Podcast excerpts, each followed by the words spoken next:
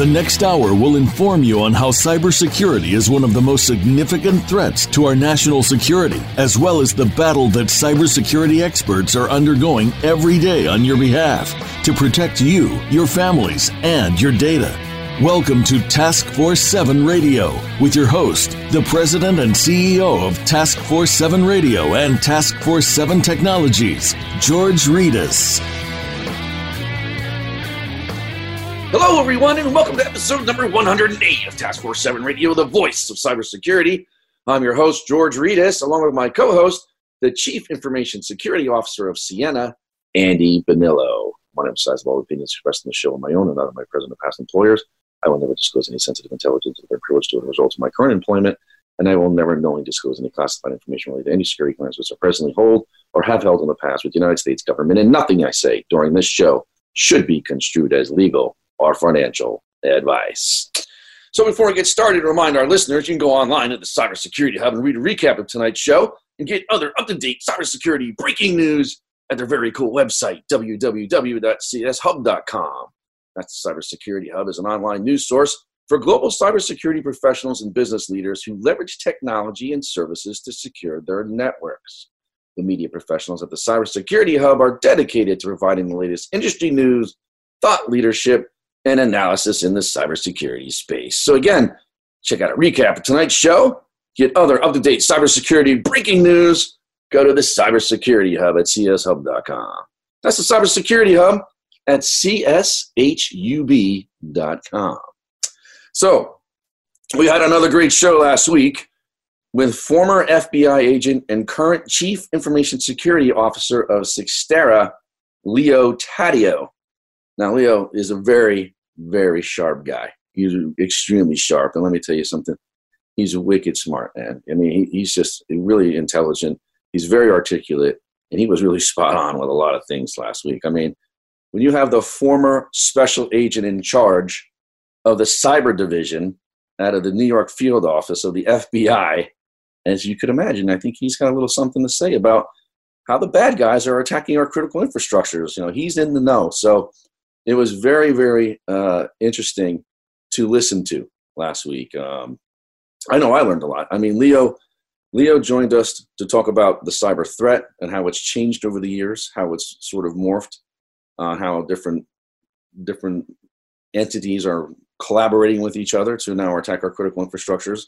It's getting harder for enterprises to manage cyber risk.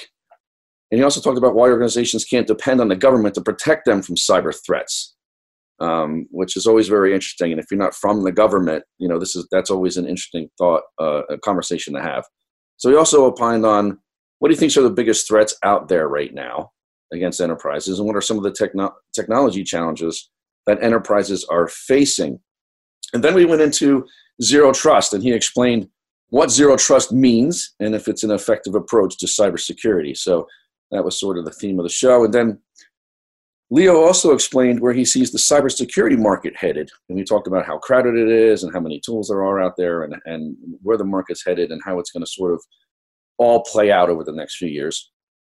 And we, we spoke about the talent shortage, of course, because it's very important. I think we'll probably touch upon it, uh, you know, at least a little bit on all of our shows because it's, it's interesting to get the views of all of our different guests um, on how they see this affecting the market and how it really plays out. Um, and then we talked about how organizations should be due to prioritize spending, which, you know, I think is a big, big problem in, in the marketplace, to be honest with you. I think it's just huge. Um, the ability for CISOs to really articulate what they need and why they need it, I think is becoming so increasingly difficult for them, you know, as time goes on. And I think you really have to run it like a business. But we talked about that and uh, we also talked about whether or not the executives are hiring the right people in these CISO positions. And we're going to get into that a little bit in this episode as well. So it was very interesting. If, if by chance you missed the episode, do yourself a favor. You won't be disappointed, I promise you. That's former FBI agent and current Chief Information Security Officer Cyxtera, Leo Taddeo. On last week's episode, that's episode number 107 of Task Force 7 Radio. So you're listening to us live on Voice America right now, or maybe someone just sent you the link to this episode, you might be wondering how you can listen to all the previous Task Force 7 radio episodes on playback. just go to our new TF7 radio site at www.tf7radio.com and hit the episode tab at the top of the homepage, and you'll find all the TF7 radio episodes at your fingertips. You can also search our guest library, which we think is the most impressive list of some of the most prolific cybersecurity professionals in the world. And of course, we have our news section, and you can interact with all the people that are listening to the show as well, It's always a lot of fun. We're on about 12 different playback mediums right now, folks.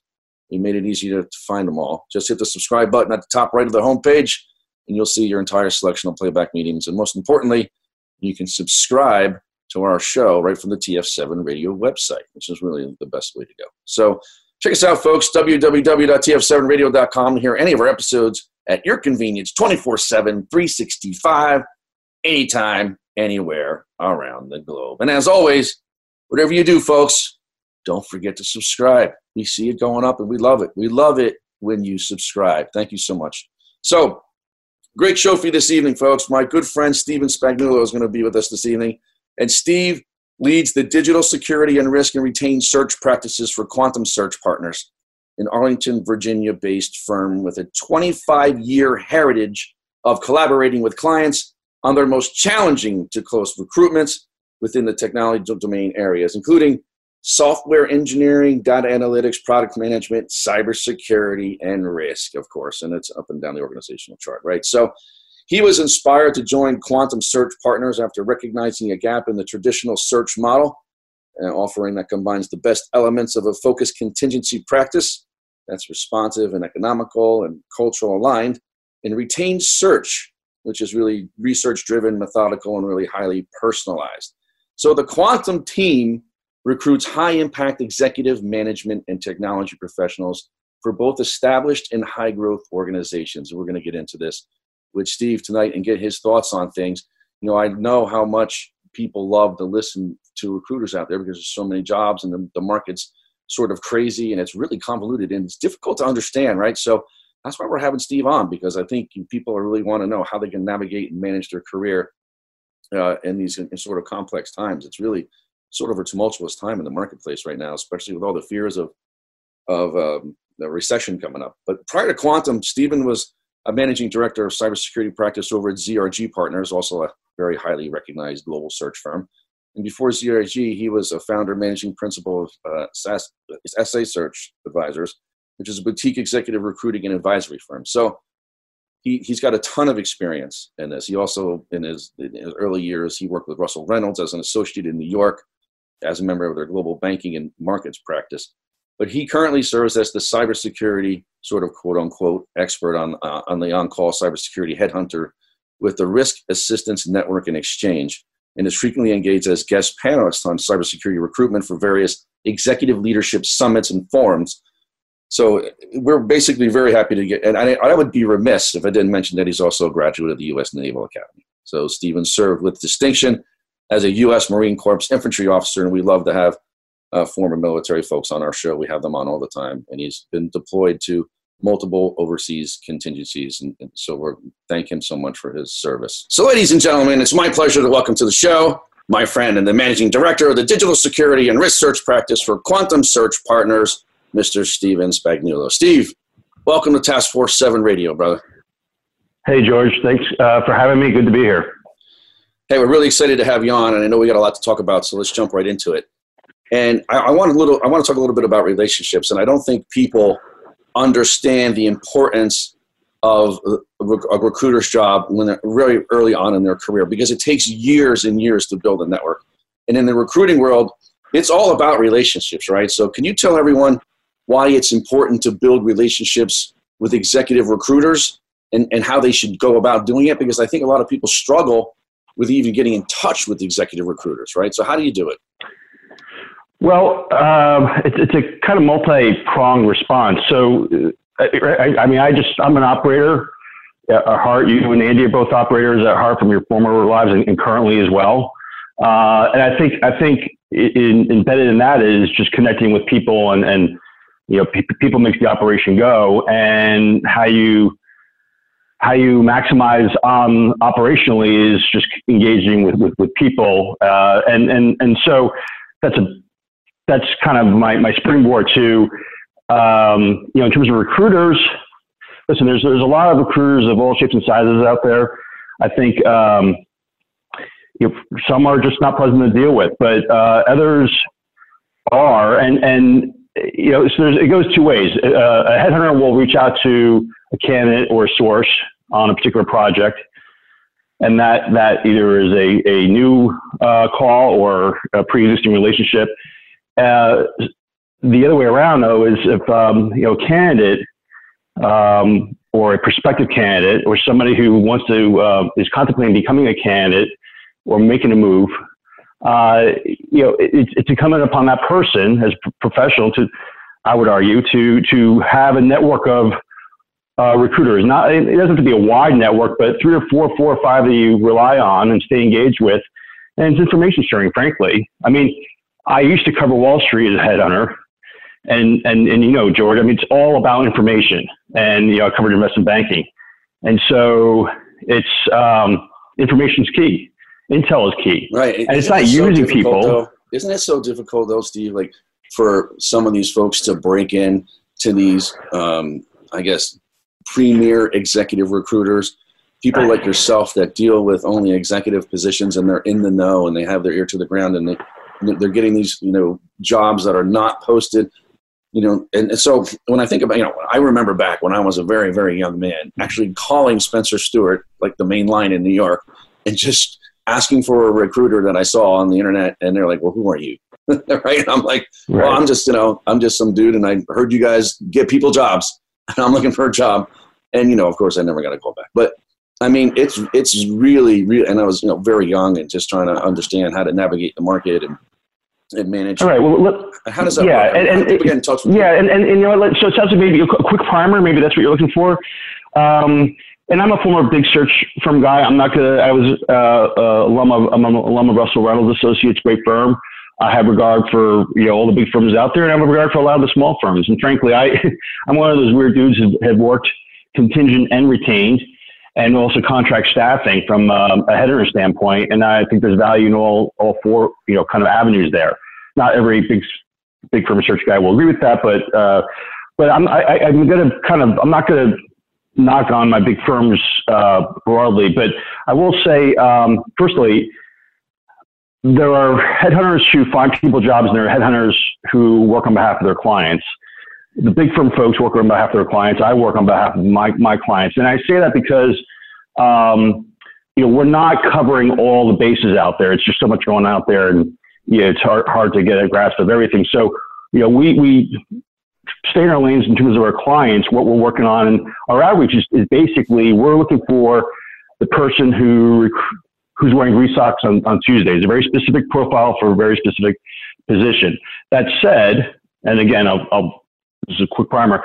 Um, a good headhunter will always be looking to you know, expand their network, you know, meet people, talk to people, I think the challenge here, George, is with the big firm because of the model. It's it's a very intense, uh, high high volume, you know, high overhead, high volume business. So they are, you know, at big firms, they don't have the luxury of talking to a lot of folks outside of the those project bandwidths, and so they just frankly just won't. And I think, un- unfortunately, there's the rub because there's a lot of quality folks who kind of get left on the wayside unintentionally but it kind of feels personal. I, I get it. Um, I try not to be that person. maybe I, uh, you know, I, I, say jokingly, maybe I'm not as successful because of that, because I, I've always looked to take the, play the long-term game in terms of getting to know people for the long term, not just what's work, you know, I'm working on here and now. I'm very interested in meeting people with different backgrounds to learn about what they're doing, to learn new things. Yes, um, I, I love that idea, right? It's a marathon, not a sprint you know but but george i think what's interesting here is you know we kind of have to look at you know like if you're a candidate or someone looking to make a move like you almost have to look at yourself and say what's my brand? Am i am i putting myself out there? Am i out speaking? Do people know who i am? Like am i putting myself in the right social circle? Right? It's like uh you know a high school kid trying to get you know get a scholarship in college and playing football right? He's probably got to put his his highlight reel together ship it out get it out there. You know how much in the community do we think we're, we're not doing you know there's not enough of a platform for people to get their brand out there right now i don't think well and it's, it's for george or you want me to respond george yeah, Steve, give us your thoughts on what he's talking. Yeah, I, I, think I, so. So I, um, I, I talk about this a, a, lot, and you know, I'm conscious of, you know, um, there's a con. You know, you talk to various folks. Should CISOs, CIOs, CISOs the, be conscious of the branding getting out? I mean, I'd say yes and no. I mean, uh, I think they should first and foremost, we'll agree, focus on their job and, and, and keep, keeping the bad guys out. But there is um, mechanically part of your day-to-day you know, process week to week, you know, in, internal inside the organization, you know, networking. Um, we know we know senior CISOs, George. I'm sure that kind of are just hunkered down and kind of the blinders on, and, and don't do a very good job of you know, working laterally across the organization, which I would say is for a CISO or, or just a higher uh, an executive um, cyber person, you know, you need to be you know, tapped in across the organization to, to what's going on, networked in what's going on across the organization. But beyond that, to your point, Andy, um, yeah, and, and most people aren't comfortable doing that. You're reaching out. Um, it's different meeting in a cocktail where you bump into somebody and just kind of chat.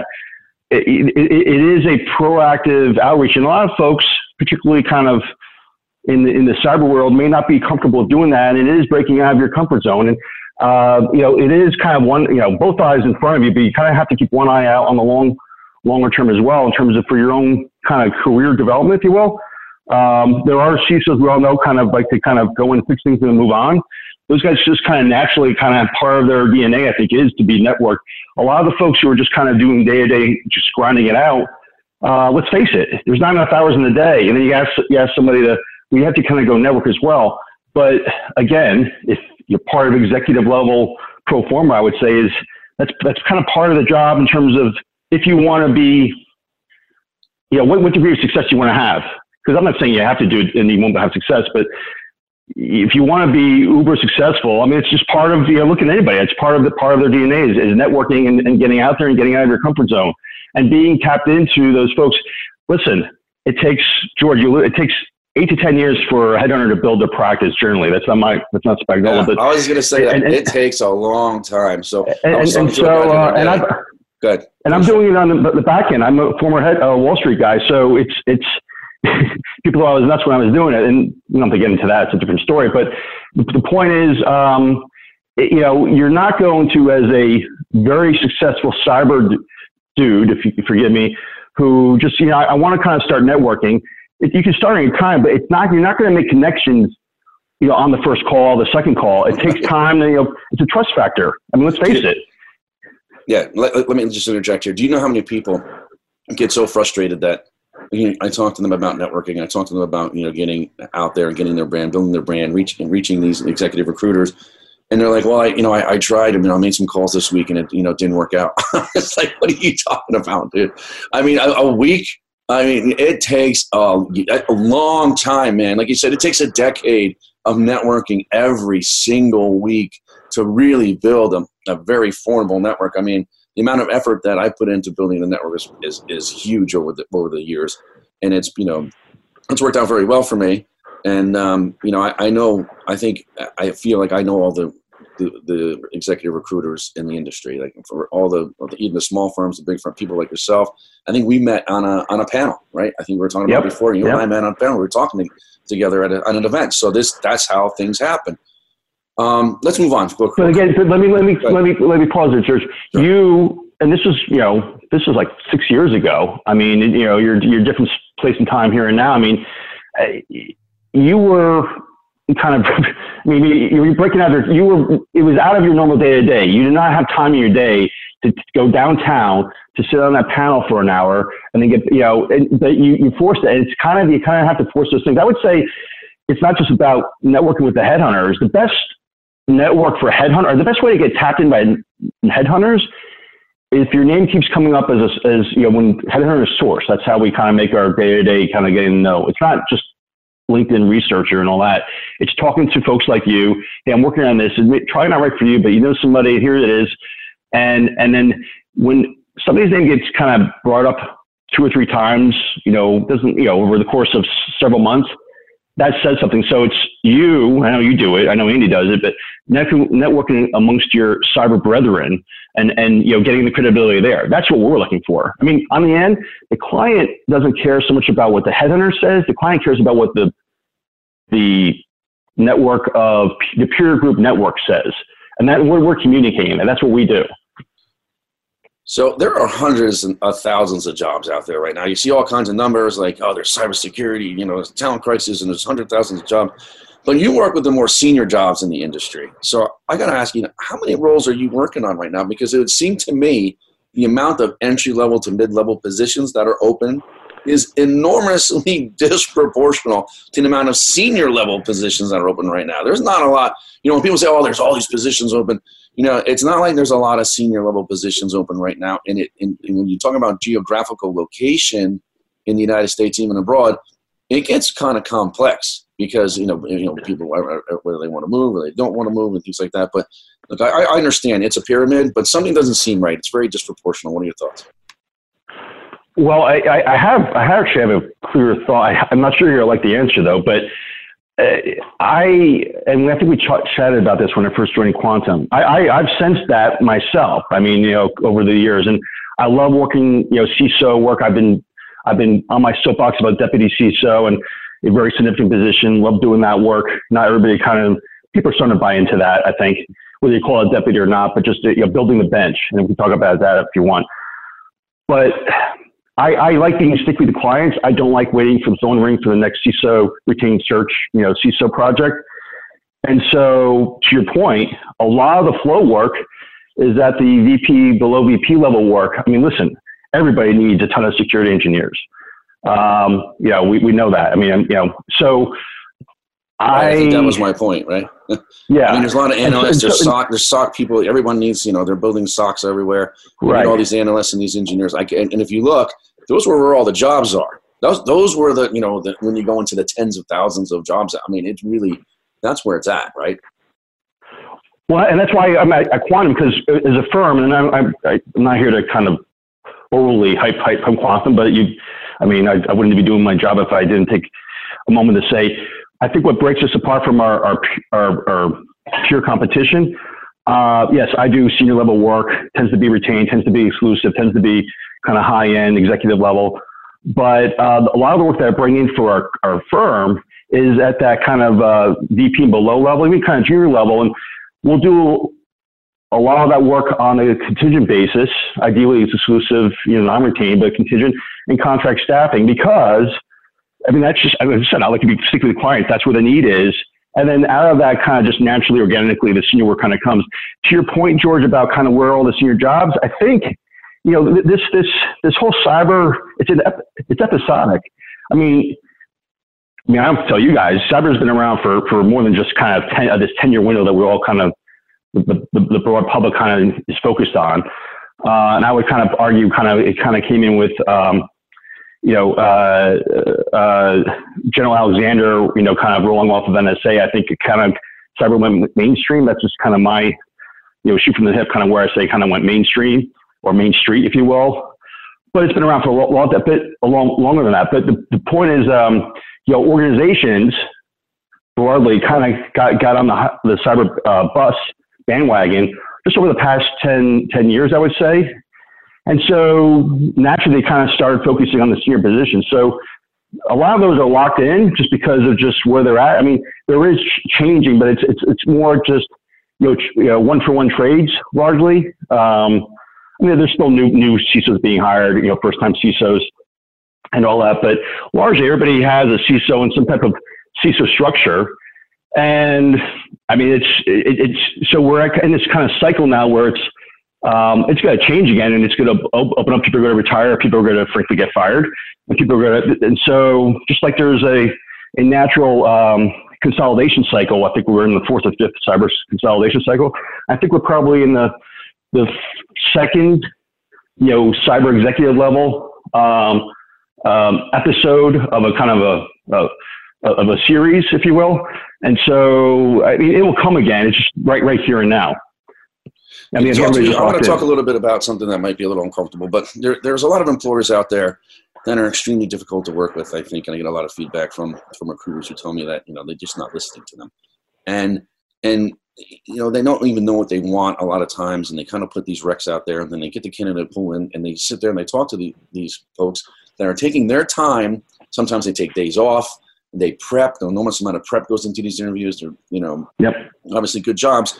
And then only to hear from the recruiter back, well, you know, they're changing the rec or they're pulling it down or they're moving it to somewhere else or there's an internal argument about who the person should report to. I mean, it's a total mess, right? So I guess my, my, and you got a hard job because you got to bring these candidates to the table and yep. you're, you know, selling the job, obviously selling your client and then your, and then your client in some respects maybe isn't doing right by you from a recruiter perspective. I don't know if you, I mean, I'm not speaking for you. I'm just saying this is feedback that I got from a lot of other recruiters, and I, have seen this in action many times.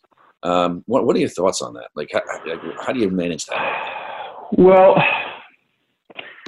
I, I uh, uh, again, I in my former life as a Wall Street header, investment banking header, I should say, uh, it was really pro forma. A lot of organizations would just launch a search to kind of get market intel and then cancel it. I mean, that's, and then, but it was known. I mean, it's part of the game. People knew it. It kind of was just kind of accepted, even from the candidate side. Um, I would say, I, in, I, have there been a couple funky, frustrating moments with a couple of clients we've had along the way? Uh, sure. Uh, I can't speak for the rest of my, I can't speak for the broad community and, and, and they're, they're, I, fortunately I haven't had, you know, a lot, and I haven't had scenarios where we, they couldn't be addressed. But what I've done in those cases, uh, I, you know, frankly, it's a heart to heart with the clients. And, you know, th- this is, I understand, you know, you, you're having a rethink.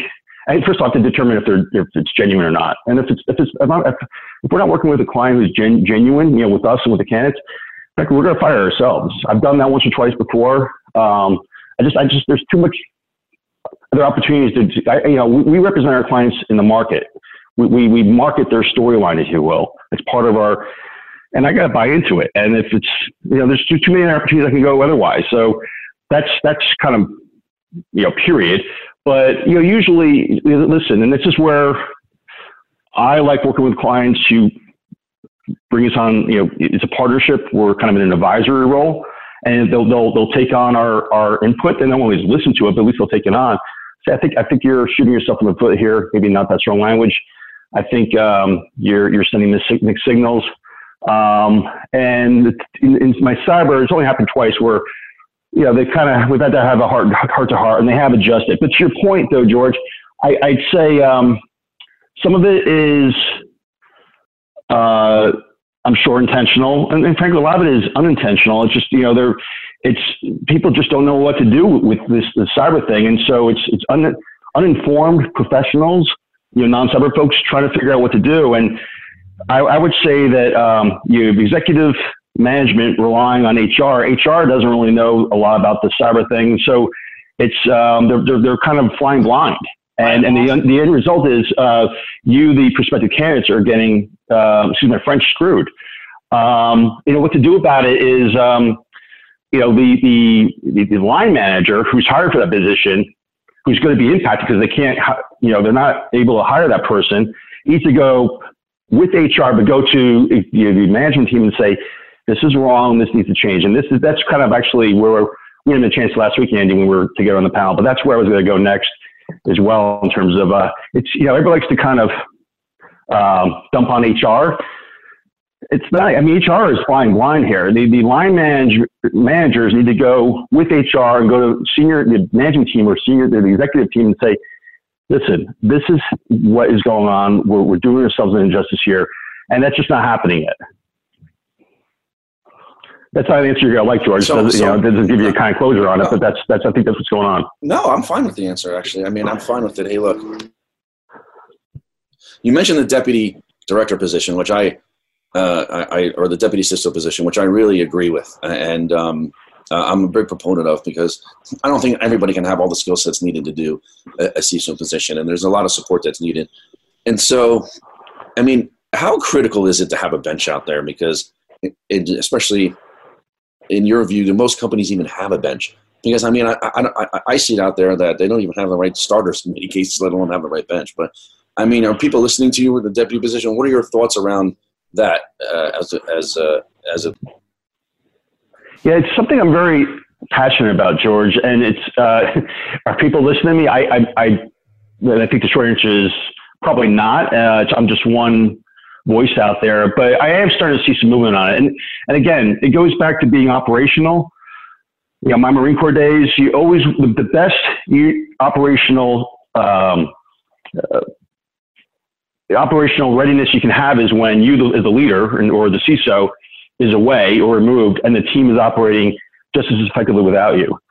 And the only way you can do that is to have a good group of you know um, sub lieutenants or just you know one one one level down uh, leaders, um, whatever organization in this case you know we'll call it deputy CISO, and it, we don't have to call the person deputies or, or deputy or deputies, but you know it could be the, the your your SOC person, it could be your incident response person. The, the, the two or three people, depending on the size of the organization, or three or four, who are uh, most capable of a doing their job as well as being multitasked to doing other jobs.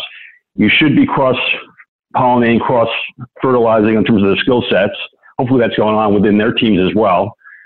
And then, and then, you know, listen, we're talking about recruiting. CISOs are going to be pulled away. They're going to be recruited away. If they're really good, they may be pulled up to do something else in the organization. And you, as a leader, I think, you know, your, your principal job is to make sure that unit, your CISO's office, is as capable as can be with the skill set they have, the capabilities they have in terms of your, your, your staff to do their job anytime with, with you present or without you. I mean, CISOs travel a lot. Same thing. What happens, you know, if they can't get back, uh, there's a, there's a major breach and they're stuck on the other side of the world. I mean, you know, for all these very real reasons, I think it's incumbent to, to build a bench. Now, is it done?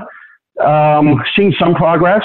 You know, um, we actually are on two positions currently. Uh, deputy CISOs. One is called the deputy CISO. One is just you know, it's a effectively a deputy CISO. And we've done a couple others over the past, uh, call it 12 to 18 months. So um, I'd say in part on two occasions, it's probably due to our advising our clients along that way, and others it just kind of happened serendipitously. So um, I can't give you any rhyme or reason, but I think it's just kind of again with all everything in cyber, it's so yeah. new. You know, it's a paradigm, so it's things are kind of catching up. Well, it's going to be interesting to see how this develops. We're going to skip all the internal commercials right now. We're going to pause with a quick message from our sponsors, and then we're right back with our special guest, Managing Director of Quantum Search Partners, Mr. Stephen Spagnuolo. Whatever you do, don't go away. You're listening to Task Force 7 Radio, the voice of cybersecurity.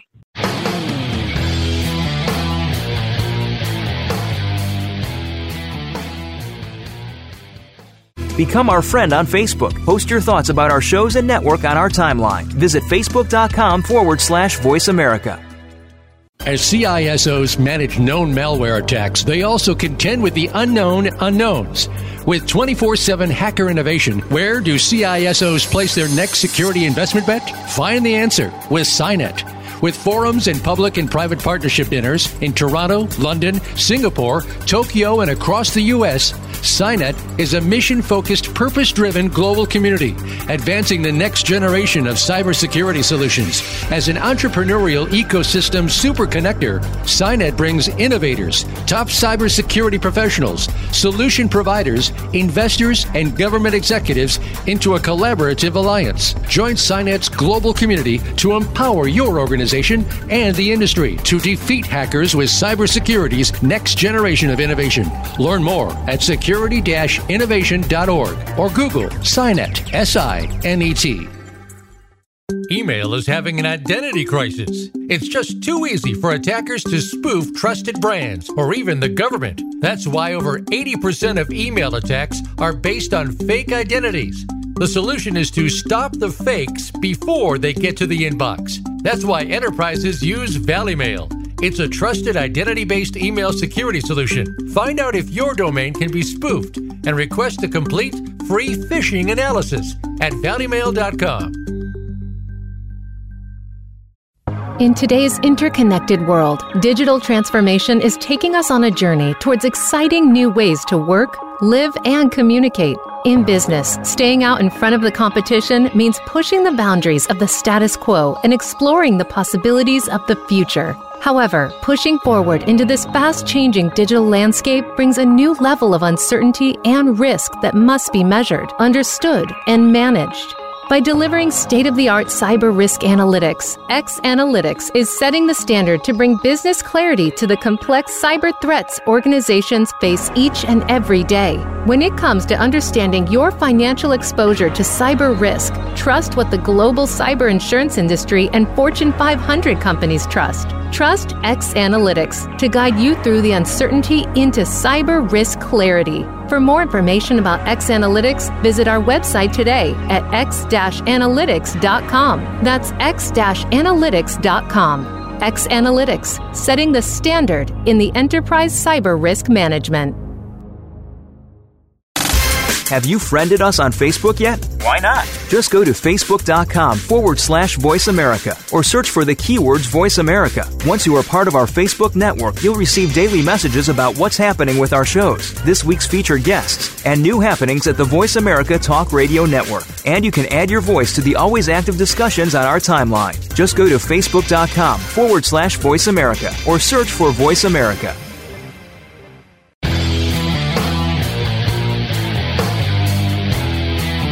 You're listening to Task Force 7 Radio with George Rettas. If you'd like to find out more about our program, please visit the website at taskforce7radio.com. Again, that's Task Force 7 with the number 7 radio.com. Now, back to this week's show. Here again is your host, George Rettas. Welcome back to Task Force 7 Radio, the voice of cybersecurity. We're back with our special guest, the managing director of Quantum Search Partners, Mr. Stephen Spagnuolo. So, Steve, I always talk about certifications with people in the industry, and and you know, it, I guess a lot of people are out there, especially the really technical people, really sort of uh, poo-poo on the certifications. They're like, ah, you don't need all those certifications. Doesn't mean anything. You have these certifications, doesn't mean anything. You know, real life world experience, and I think there's a lot of credibility to that. I mean, there's a lot of credence to that, I should say. And I think, especially as when you get like uh, along in your career and you got 20 years in, on the job and you're a, a CISO and you're looking to make a lateral move to another CISO position and the, and the, and the rec says, you know, CISS required or CSSP required. What does a guy who has like 10 years as a CISO at one of the largest companies in, in, in, the, in the world need a CISSP for? I mean, what, what do you think?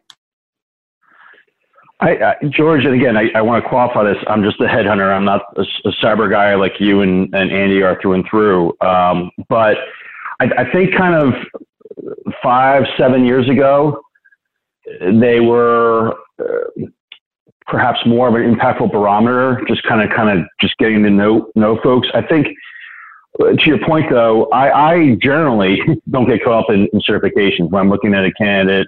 I don't even look for them on the CV necessarily.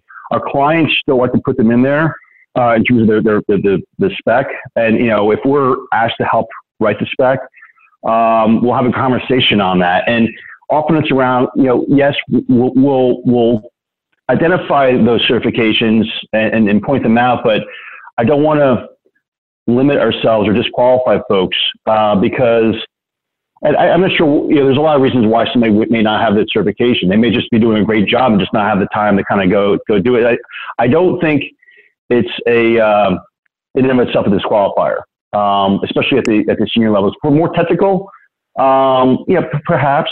I'll be honest with you, a lot of our clients, um, not so much for the CISO, but for, you know, in the engineering uh, side of the house, they'll, they'll do their own, you know, in-house pro forma, not pro forma, but uh, bespoke um, exam. You know, it's it's kind of a combination of oral and written. And you know, so I why why are we getting called for the certifications anyway if you're going to kind of do that? So I, I think um, it's it's a nice thing to have. I, I, I from a, as a headhunter, I don't like to get caught up in them. And I ask our clients, let's not kind of uh, limit ourselves out the gate by you know excluding somebody. Yeah, I mean that's interesting because go ahead, go ahead, Andy. One of the biggest things we look for, right, is, is PhDs, right, passion, heart, and drive. Right. That's, I mean, exactly. I mean, again, I, I, I it, it, you know, listen, there, there are critical positions where they just to be hardcore tech, but, you know, the levels where I think we're kind of talking about right, right here at the upper, upper ranks, um, you know, it's, it's leadership, oper, operation, operational wherewithal, right. you know, communication, um, uh, right. you know, cyber in the know. I mean, I would say a bigger certification out there, you know, kind of Spagnuolo certification is just how, how, how much are you knowing what's going on in the cyber world? I mean, that's a hard thing to do just to keep up with things, you know, and, and there, there is a skill set to that as well. I would, I would argue, I'm not going to go off tangent. Um, and, you know, of course, you know, risk, risk uh, wherewithal, risk analysis. Um, so a lot of that stuff doesn't really show up in certifications, you know? Yeah, I agree. I think you know, I, I, think there's uh, it depends on the position. I think every everything is different. We've had guests on the show that don't even have a college education. I mean, they're they're geniuses. Well, I mean, you know, I'm saying they have no formal education. That's a corollary there too. Yeah, yeah. Right, right. So I mean, forget certifications. I mean, you know, I mean, there's people out there. So I think you have to look at every every person individually. I think you're right, though. I think you know the, we don't want to put a lot of weight on it, but then again, you don't want to completely dismiss it. I think it has to be balanced, and it depends on the position. It depends on the certification being required I just think that some of these more senior positions that have these required certifications are just kind of silly unless you know they're very small. You know, like we like we spoke about in earlier episodes, not all CISO positions are created equal, right? And by far, right, right. by far, it's that's not even the same thing, right? So, how about this? How about the validity and the notion that there can be too many moves in one's resume, right? Some somebody moves around now. The young folks they move around a lot. I mean, you know, they're yep. banging around every two years, going here, going there. I mean, they're working the system you know, I mean, they're working it much better in, in some cases than you know I think uh, we did when we were younger, right? I mean, they were they're just really, and that's maybe because there's a lot of opportunity though, right? And there's in those positions, those SOC positions, those analyst positions, those engineer. I mean, they're really just going from in, in, in the financial sector. You could see them moving from bank to bank, from Morgan to Goldman to JP, and just getting those raises, right? What, what do you think about no, yeah, Is that going to hurt them in the future, or what is that? Well, well, I, I, again, um, it, it, sounds convenient. Uh, I'm not using it as an excuse, but we're kind of in a, a, new sector that has kind of new rules, new rules of the road, and you know, one of the reasons why we can't get we can't get out of our own way sometimes is because we're kind of trying to put rules and, and for other sectors of the way things used to be done in this kind of new developing sector and it's the reality of, of, of, of this market, this cyber market. There, there, there are just not enough quality folks out there to do all the positions. And, you know, these engineers especially are, are almost kind of like, you know, rock stars and they're, they, you know, the good ones know it. Uh, or at least the, let me just say the, the good ones who, who are, um, extroverted and, um, you know, uh, proactive, you know, know it. Um, you know, it's, to your original question, too many moves and again, it, it, it's based on based on what? Based on kind of a old paradigm. Yeah. Uh, yeah, I mean, I guess too many moves can, can bite you uh, in the rear end. I, I, guess, and it comes up. Listen, we have clients on, and we, we, we continue to educate our clients. You know, yes, understand this is what you're used to, but it, for engineers right now, it's not unusual to see somebody have, you know, in the span of eight years, two or three different um, you know firms, and they're they're they're being recruited away. See, it's the context as well. Are they being fired? Are they kind of leaving on their own? Or are they being recruited away? I would say somebody who's being recruited away, you know, that person certainly is attractive. And then you kind of ask, well, what, you know, are they going just for the money or they kind of care about the organization as well? So um, there's a lot of things going, on, but I, I, I think, again, we're limiting ourselves if we exclude based on certifications, based on moves just in and of themselves and you know your point earlier on on you know college you know undergraduate degrees. I mean, if IBM that stayed placed at IBM, if if if they can kind of put in a new you know let's let's not exclude people based on not having an undergraduate degree. I mean, I, I think that's pretty telling. Um, so, if you're a very if, if you're a very high performing young uh, person, young professional in the cybersecurity industry in the financial markets, I and you got the right mentorship, you could probably significantly increase your earning potential in your younger years, and then obviously that that falls into your later years as well. And over time, make so much more money. I mean, it's not even close right? when you when you're talking about a 20, 25, 30 year career. if you make those those moves when you're younger. Because what's the average move when someone leaves? A, what's the average raise when someone uh, makes a move? Are you talking at least twenty percent pop? Is that, is that what they're looking at? at the, even at those, I mean, I, am seeing the younger folks getting a lot more than 20%. I'm seeing 30, 40, 50% pops. Um, and it's kind of, I mean, are we talking like a, a, a director engineer or, um, yeah, I mean, I've seen 20, people 20. making $100,000 a year, going, taking a job, making $150,000 a year the next day. Like it's, like it's that that bad. That, that, that, that is going on. Yes, yes. Yeah. Then, so a, a, lot of the engineer, I mean, we'll see kind of you know just kind of in the you know kind of below VP level or, or below VP level. You know, someone who's making 130 to 160 somewhere in that range. You know, security engineer.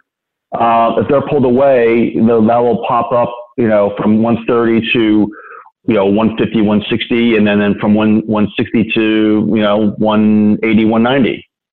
Um, and there are security engineers below VP making, you know, a lot of them making north of 200. Yeah.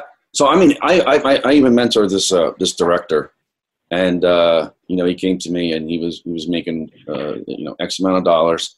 And I thought it was very um, low in the marketplace, especially for his value. He's a total rock star. And, uh, you know, it's like, so, okay, was mentoring him a little bit, showed him what to do. A lot of times you got to get the employer to, I don't respect your marketability as well, right? Because I feel like the employer actually feels like they're in charge. And unless you actually show your value in the marketplace by bringing a, le- a letter to them of intent from another company showing, hey, look, this is how much I'm valued in the marketplace at this, this, you know, X amount of dollars and you're paying me, you know, Y or whatever, right? It's, it's, that's when companies actually say, okay, we got to start paying attention. I know a lot of, there's some real. That's, that's a huge point, George. And that's a, that's a huge point. Um, and again, it's educating senior management. Um, again, I'm not, I'm not getting them off the hook. Great management, they should be doing this. They should realize, you know, first question, we know what we know. What don't we know? And let's go find the answers. You know, let's figure out what we don't know and let's go find the answers. And this is relative to, to cyber. And part of that is you know, understanding the market out there.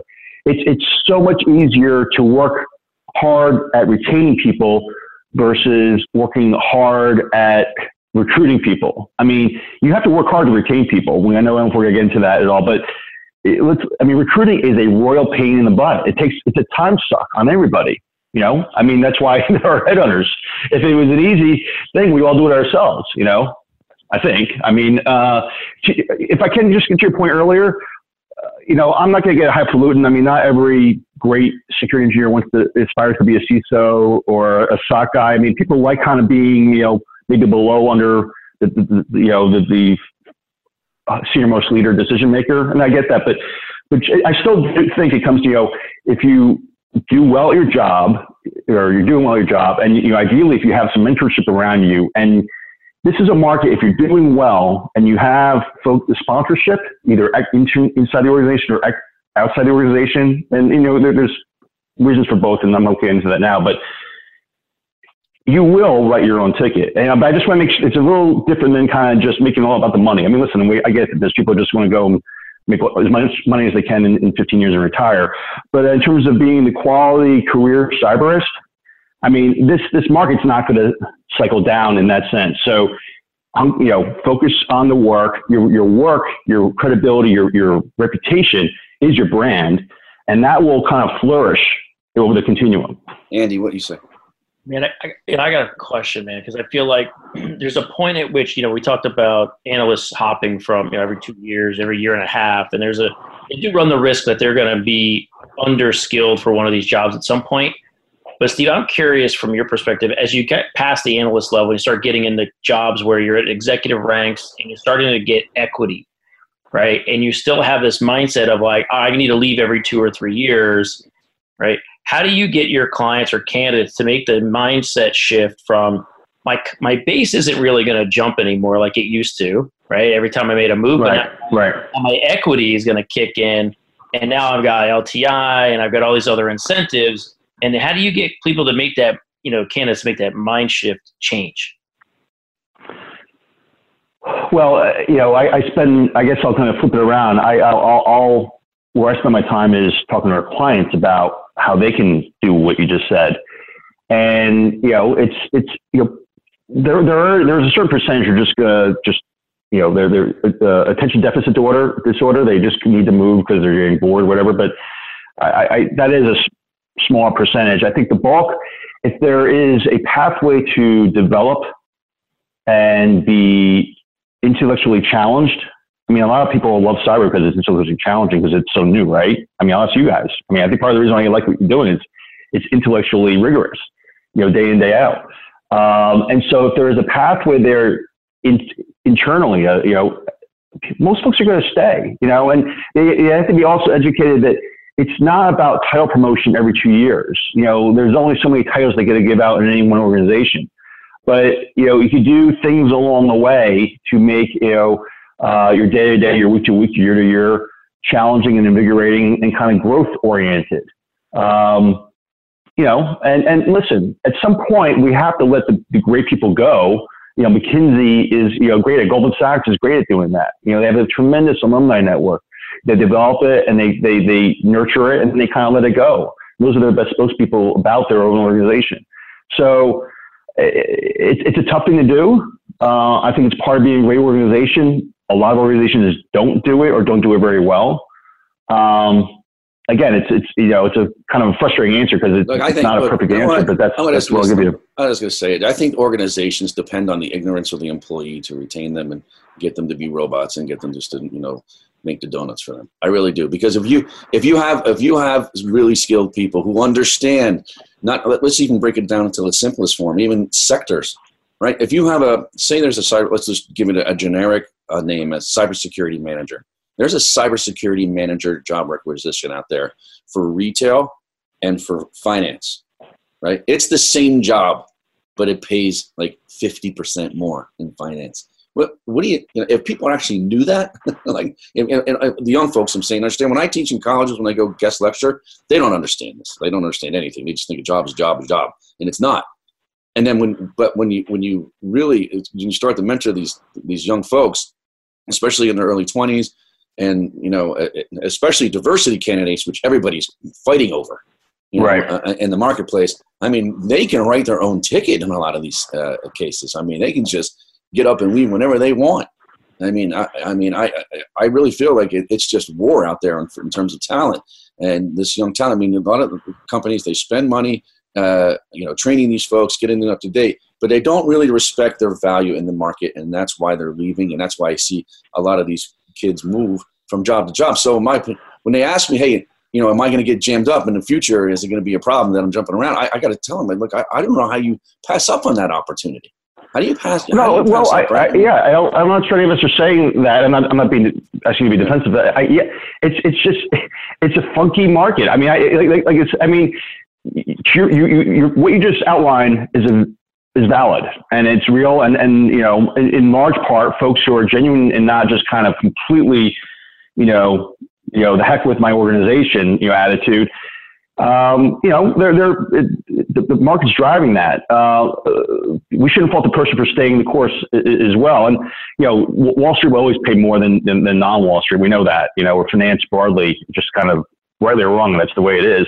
I, you know, you, you brought up an interesting point earlier, George, and, and it's not the first time I've heard it. And I've talked to candidates about it, but it's underappreciated. It takes a lot of, uh, personal will and fortitude to do something like this, and probably some mentorship. But you know that that that junior mid level person going in and you know to HR or to their hiring manager or two levels up and saying you're just saying this, is what the market's valuing. I mean that that is huge. It takes a lot to do that, but there there there that's a great uh, way to break the logjam that you just outlined. You know, and it's probably not just you know I'm not saying we have 50 people line up at the door all day long doing that, but it, it, there's a lack of education out there. The cyber folks know it. And, you know, okay, let me take a step back. I, you know, today's, I'm not going to be cold, cynical, excuse me, George, it, what you just outlined to you, but I will you say just this. call me cynical, bro. Sorry, I know it's never been you've never referred that before.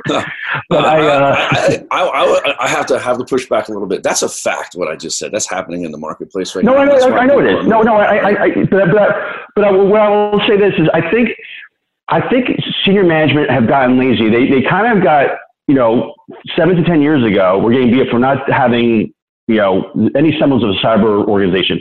They finally put money into it and hired people. And in fact, they're sitting back and say, okay, we got this now. And guess what? They're, they're only kind of, you know, you know, a quarter of a mile into a, you know, a half a marathon or a marathon, you know, and so they, they have to be, you know, further educated and then frankly have to be take, kind of knocked off the rocker. They're, you know, just sitting back and it's, it's all sectors. It's this radio show. It's a headhunter. It's the line manager. It's the junior person kind of going up. And, and you know, and again, I put the emphasis more on the executive team versus just HR because they get their marching orders from the executive team. And then, you know, they've gotten lazy because they kind of think they have it covered. And it's no, it's, the sector is driving everybody batty because it's a lot of new rules, you know, and it's just challenging everybody.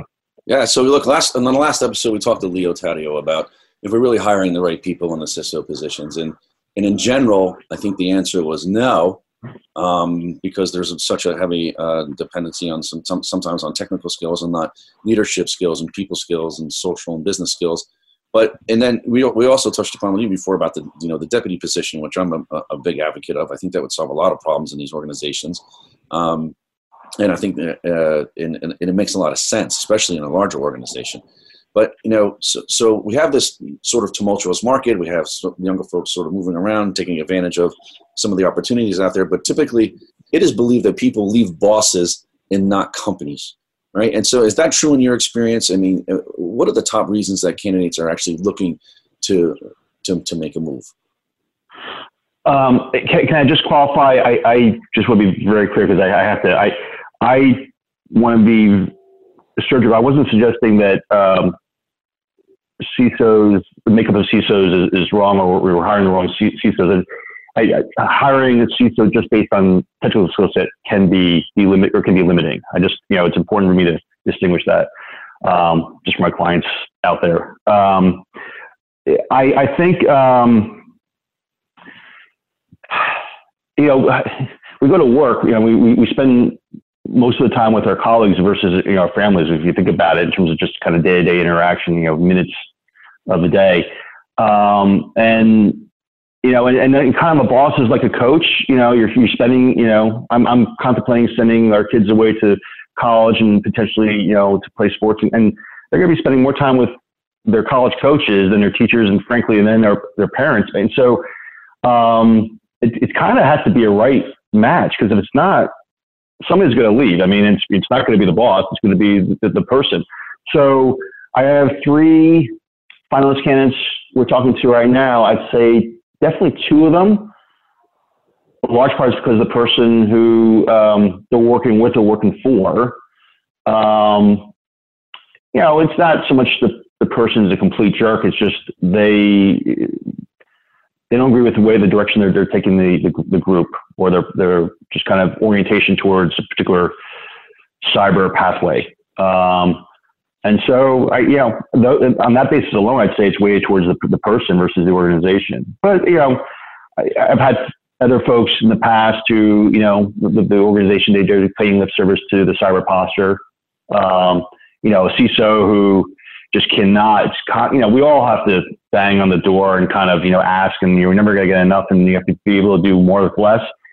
But, you know, you don't want to be completely feel completely exposed where you're just going to be left out to dry. You know, uh, I, I, I'd say a, a CISO who, you know, we, it's easy for us because we take it for granted. I mean, we all know CISOs. I mean, it's, it's an imperfect science. You're going to get uh, whacked. You're going to get breed. It's just kind of what's the extent of that. So I literally will see offer letters time and time again. You know, not just my candidates. I'll ask, you know, I'll be kind of from other candidates, you know, I've had in the past. Can you look at this? And it, they're set up. They're set up to take the complete hit. I said, you can't sign this. You know, tell your lawyer. You cannot sign this because everything points to you um, taking the hit, and it's not. You know, it's not just you. You're you're part of the equation, of course. So um, if you're feeling like that, then you know you either don't go in that organization, or yeah, you probably if you're feeling completely exposed, well, let's talk um, about that for a second. So we got a lot of uh, you're, you're placing a lot of people in senior positions, including chief information security officer positions. So what are you what are the top things that you're telling and, and advising these these new executives to do when they get into the company? What, what's your advice to them? I, I think uh, it gets back it gets back to your original opening question, George. I guess maybe on the first episode or the earlier episode. Is you know form those relationships, form those lines of dialogue. It's absolutely essential. You have to build that that open dialogue. It's not just up and down; it's across the organization. You have to understand what each business business unit is doing in and of itself as part of the larger business. And you know, frankly, you have to have relationships with, I would argue, with those business unit leaders, not just your executive team, and not just you know, of course, you're going to be have relationships with your own team, um, and you know, and it's about establishing trust because you, you know. They they want to know that they can trust their CISO, but you need to know that you can trust that they're going to give you the information that you need when you need it, ideally in advance of you needing it, if, if that makes sense. Right. And that's that's I mean it's it's just kind of grinding out work day in day out. Get out of the office, get out. It's not you know yeah it's nice to have it go out for a cup of coffee. I'm talking spending five or ten minutes stopping by. Hey you know can we can we catch up? It's and it's, you know some of it's planned, some of it's not planned. It, it, it's absolutely imperative. All right, Steve, we got to take another short break here from our sponsors, but don't go away, folks. We'll be right back with more from our special guest, the managing director of Quantum Search Partners, Mr. Stephen Spagnuolo. You're listening to Task Force 7 Radio, the voice of cybersecurity.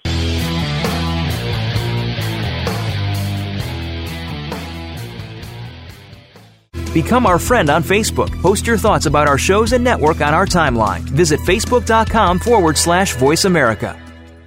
As CISOs manage known malware attacks, they also contend with the unknown unknowns. With 24 7 hacker innovation, where do CISOs place their next security investment bet? Find the answer with SINET. With forums and public and private partnership dinners in Toronto, London, Singapore, Tokyo, and across the U.S., SINET is a mission focused, purpose driven global community, advancing the next generation of cybersecurity solutions. As an entrepreneurial ecosystem super connector, brings innovators, top cybersecurity professionals, solution providers, investors, and government executives into a collaborative alliance. Join SINET's global community to empower your organization organization and the industry to defeat hackers with cybersecurity's next generation of innovation. Learn more at security innovation.org or Google SINET, S I N E T. In today's interconnected world, digital transformation is taking us on a journey towards exciting new ways to work, live, and communicate. In business, staying out in front of the competition means pushing the boundaries of the status quo and exploring the possibilities of the future. However, pushing forward into this fast changing digital landscape brings a new level of uncertainty and risk that must be measured, understood, and managed. By delivering state of the art cyber risk analytics, X Analytics is setting the standard to bring business clarity to the complex cyber threats organizations face each and every day. When it comes to understanding your financial exposure to cyber risk, trust what the global cyber insurance industry and Fortune 500 companies trust. Trust X Analytics to guide you through the uncertainty into cyber risk clarity. For more information about X Analytics, visit our website today at x-analytics.com. That's x-analytics.com. X Analytics, setting the standard in the enterprise cyber risk management. Email is having an identity crisis. It's just too easy for attackers to spoof trusted brands or even the government. That's why over 80% of email attacks are based on fake identities. The solution is to stop the fakes before they get to the inbox. That's why enterprises use Valimail. It's a trusted identity based email security solution. Find out if your domain can be spoofed and request a complete free phishing analysis at valimail.com. Have you friended us on Facebook yet? Why not? Just go to facebook.com forward slash voice America or search for the keywords voice America. Once you are part of our Facebook network, you'll receive daily messages about what's happening with our shows, this week's featured guests, and new happenings at the Voice America Talk Radio Network. And you can add your voice to the always active discussions on our timeline. Just go to facebook.com forward slash voice America or search for Voice America.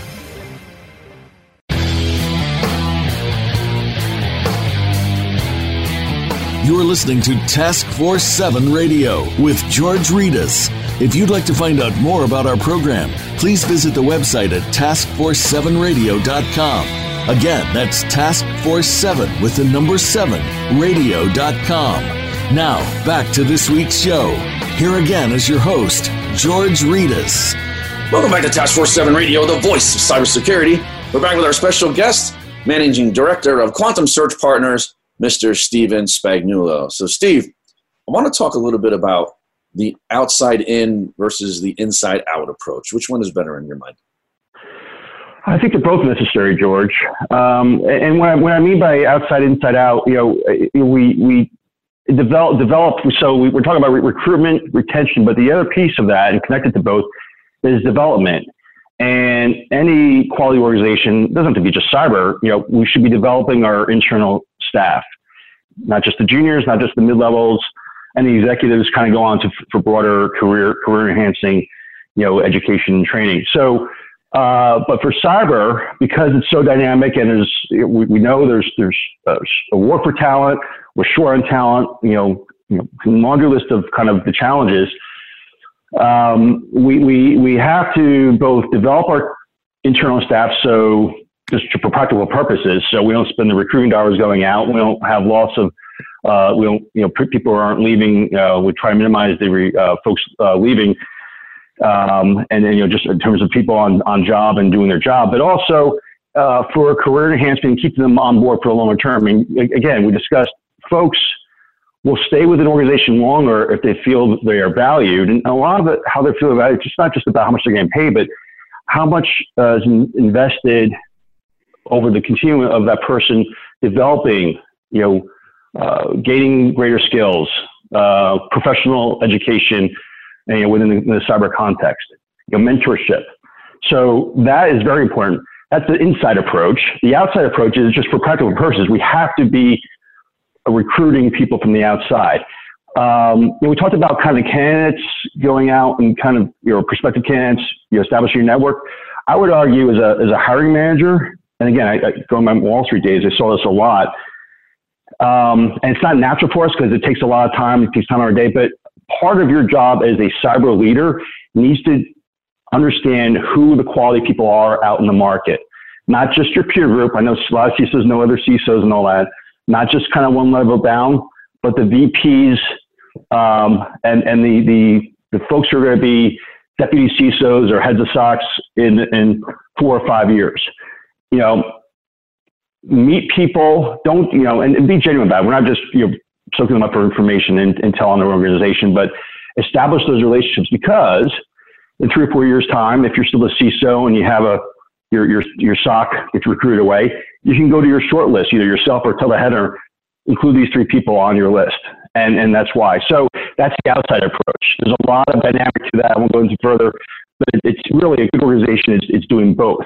You know, whether it's cyber or right, that's great advice, right? I mean, I've I've actually used leverage that model, and it's I've had high success with it because I can move at a much faster pace, right? And you're being judged as you know when you're coming into a new role is how fast can you build you know a high performing team, and without that ability, you know, without having that network or knowing who's where and be able to slot people into slots in your mind before you know you even get to the role is critical.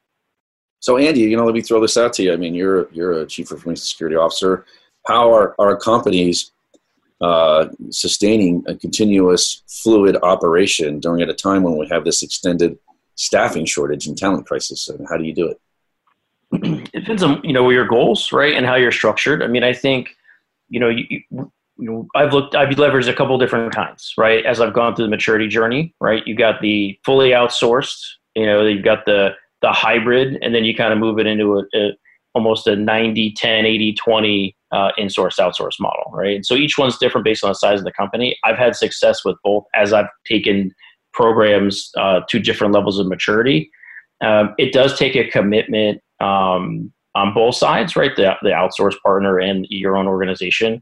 Um, but I think to start that really could sort of where Steve was talking about, which is that you know you got to have a network of people that you can pull in really quickly that when you pull in their people you can trust them and operate move quick um, you're in essence pulling people out of a good situation and convincing them to come into work for you uh, and you've got to be able to do that quickly for those that don't have that network and don't have the ability to do that and that's where you have to then rely on you know the outsource help you know go to a, a larger company to, to have managed services or things like that. Um, and hopefully, you, the candidates you're pulling, you know, you're pulling in quickly, have the right level of maturity or understand the level that you can that your company can um, uh, tolerate at the time you're doing it, right? Um, so there's those three models, right? Insourced, outsourced, and then hybrid. Right, Can I add to that? Uh, just, just yeah. uh, George. Uh, just sure. One add to that. And that, that was phenomenal, Andy. I, I fully uh, concur. I was very, you know, across the board. But part of um, your ability to bring people in, um, an under, underappreciated asset, and we as a, a recruiting firm, it's something we offer to our clients. Again, it's a little bit different than a lot of other of our uh, pure pure competitors out there uh, on the retained contingent, but also contract staffers. So, you know, it, it's not just okay. Well, let's bring some contractors, but you know, don't discount the need to have relationships with those contract staff folks out there as well. There are professional contractors. You can, as you guys as, as kind of long, you know, career intern, you know, long term internal guys, um, uh, full time guys, I should say you, I, I, don't know what your view is on, on contractors, but I mean, I think they're, they're just part and parcel of our, day to day in cyber out there. And some quality folks who just decide, have just decided that uh, they like the, they're on a project basis and like working with a couple different firms, you know, either all at once or just, you know, consecutively. And so you need to expand that network to their contract staffers as well. Steve, thank you for your service and thank you for your sacrifice to our country. I appreciate it on this Veterans Day. Thank you so much. I'll give a big hurrah for all the veterans out there. All right, man. I'll, Thank you for having me, George. Thank you, Andy. I'm glad you came on. I can't wait to have you back, and uh, let's get together soon and uh, and catch up some more. So it's time to bounce up out of here, folks. Before I go, I want to remind our listeners to visit the Cybersecurity Hub to read a recap of tonight's show and get other up-to-date cybersecurity breaking news at www.cshub.com. That's the Cybersecurity Hub at cshub.com. Thanks for tuning in. You're listening to Task Force 7 Radio, the voice of cybersecurity. Stay frosty out there.